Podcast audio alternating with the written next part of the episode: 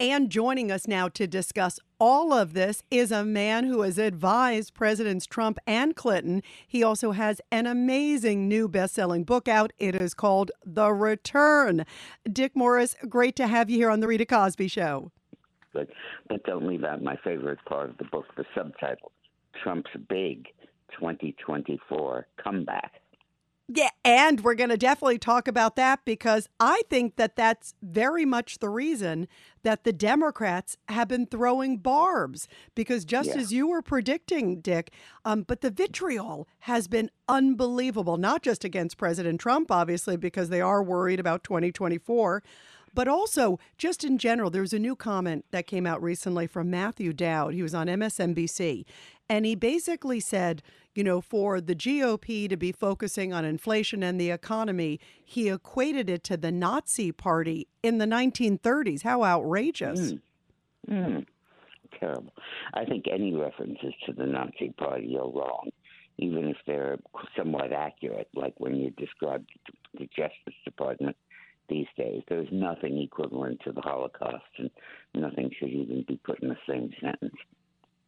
I agree. Why do you think it is that the Democrats are really resorting to, you know, if you talk about crime, um, like Larry Krasner basically said, the GOP that's criticizing him and his, you know, pretty dismal record on crime, well, they're racist. And then Matthew Dowd saying, well, they're Nazis. Uh, why do you think the Democrats are resorting to just such intense name calling? Well, uh, there's nothing else really for them to say. Uh, you're not going to get, get out there and defend crime or say that inflation is not a problem, or that uh, or that it's good that people are coming across the border illegally, or we like the fentanyl they're sending in. Uh, you, you can't say that. And the, the talking point that they've had, which was abortion, has basically gone away because it's been answered by the candidates, particularly in New York with Zeldin, saying, look, I'm not going to change the current law. I'm personally pro life, but New York state law is what I'm going to respect, and I'm not going to try and change it. So the issue's gone away. And uh, you're watching uh, a harbor that was filled with ships at low tide. They're all just sitting there in the mud. How pivotal are the debates? Because there's a lot of them that are coming up. Uh, and I think about um, two in particular tomorrow um, Lee Zeldin, Kathy Hochul, the one debate uh, that she's agreed to. Also, Oz and Fetterman, the one debate that Fetterman's agreed to. How key are these debates this time?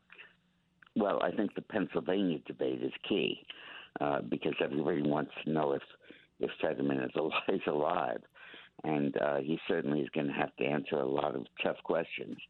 The New York debate less so because it really isn't being covered anywhere, everywhere. Uh, the networks are not covering it, and uh, yeah, I think New York one is, but I think that's it. Am I correct about that? Yeah, so far. But you know, it's interesting. It just basically came together yesterday. So, I mean, they didn't have a lot of time to prepare either. Oh, I see. Well, I think that, uh, but I think that'll have some effect because it's the first time Hochul has ever really been under scrutiny or under pressure, or people have ever been able to see what she's made of. And of course, in New York, Zeldin uh, is a new name statewide, and I think that it'll have an effect. But I think the main one is going to be the Oz campaign. I'm a little worried about that debate because Hillary Clinton once wrote in her book, in one of her early books, that uh, whenever she would give a speech, uh, she called it the talking dog syndrome, which is that she would say something intelligent, and people would say, "Oh my God, look, a woman is saying that. How wonderful that is!" And it's like a talking dog. You know, you don't much care about the content, just that the dog talks. And I'm worried about that Fetterman will be in that category, and people will say, "Oh, look, he's not. He can getting out a sentence. He's saying things completely, and uh, regardless of what he's saying." But we'll see how that goes.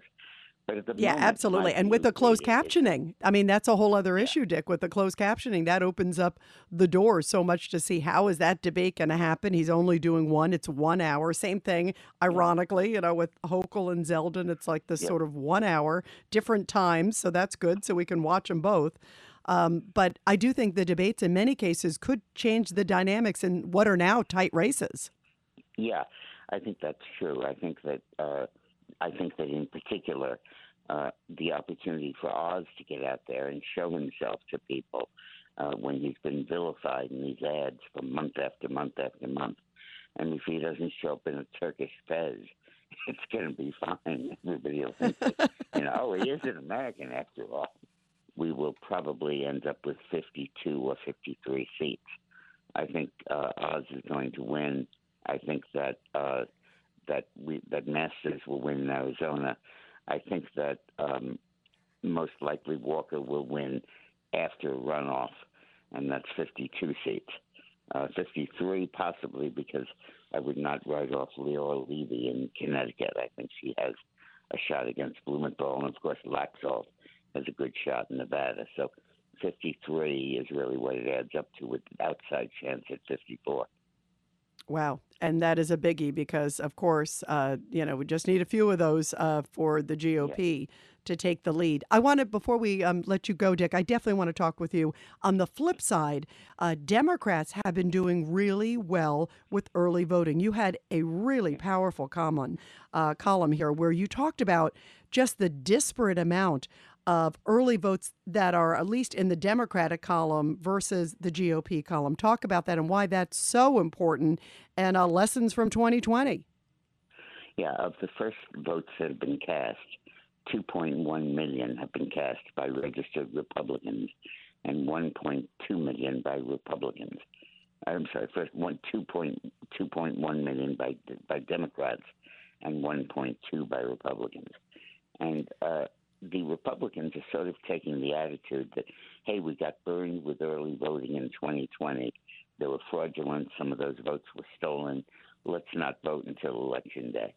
And that's like what Mark Twain said. A cat sits down on a hot stove and he'll never do it again, but he'll never sit down on a cold stove either.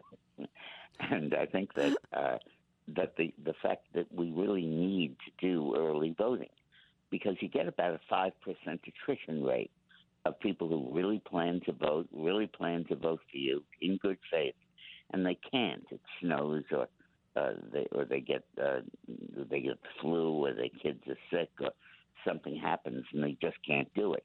You know, stuff happens, and there's no backup if you're just going to vote on election day. But if you go in for early voting and you miss a day, you, you do that the next day. And from the party's point of view, the Democrats can always pull them out if they don't vote and then say, hey, you haven't voted yet. We've been at your house five times. Uh, and, and I think that, that that's it's very important to do the early voting. You don't want to walk into election day 10 million votes behind. You really don't. No, that's a great point. And as you talk about uh, in your column, uh, every vote counts and you know there's no margin for error as you bring up you know people sometimes things happen the best of intentions and you're right why not go it on all different directions? Do you feel that the gop uh, will get that message? Uh, they've got you know two weeks to do so a little over two weeks. I i don't know. I've been hollering about it for two days and i'll keep at the top of my lungs and i hope a lot of people hear. It's one of those things where even if the even if the leadership doesn't get it enough of the voters get it so it makes a difference. In New York State, we have this incredible chance that we haven't had for decades fundamentally to change state government and make New York not one of the ultimate liberal states in the world, a new California, but make it a new Georgia, you know, a new opposition to that stuff. And uh, I think that uh, Hochul and uh, and uh, Zeldin are basically tied and uh, I, I was just speaking today to um, uh, Lawler, who's running against Maloney in Rockland County, and he's ahead. And he thinks that we're about to pick up five new seats in New York State alone, which would mean a national pickup of 40 or 50. So uh, it is very important that we do this. Uh, and I think that we have a unique opportunity here to change the fundamental dynamics of our state into a low tax state, into a uh, pro and an anti crime state, uh, one which forces the DAs to live up to their responsibility. I think they can change our lives in such fundamental ways, and it's terribly important to come out and vote early. 1000%. So much on the line. Dick Morris, so great to have you here. And everybody, make sure you check out his awesome best selling book, The Return Trump's Big 2024 Comeback. Great to have you on the show, Dick. Thank you, Rita. Bye bye. This is Greg Kelly for Priority Gold. What does it mean to be America's precious metals dealer? It means that you're in touch with the hearts and minds of those who love this country, value our freedom, and want to protect the future. Priority Gold is that precious metals dealer. They've helped thousands of Americans back their retirement with solid gold and silver. Call Priority Gold at 888 506 6439. Receive free shipping, free storage, a free investment guide, and one of the best purchase experiences in the industry. Call now or go to prioritygold.com.